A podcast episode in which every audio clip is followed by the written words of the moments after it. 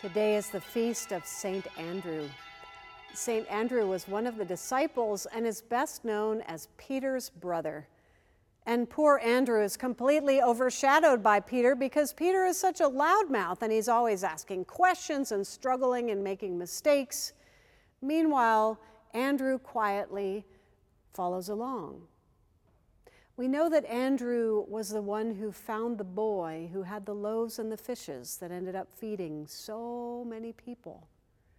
We also know that Andrew was one of those people who was constantly overshadowed by his brother, and yet he is an equal disciple to Peter.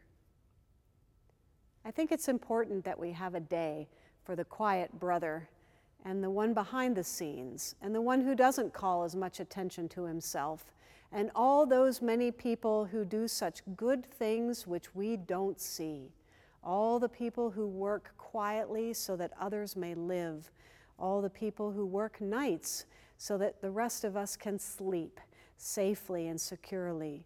So today, let us give thanks for the quiet ones who are no less saints than the loud ones and who faithfully go about the business of following Jesus.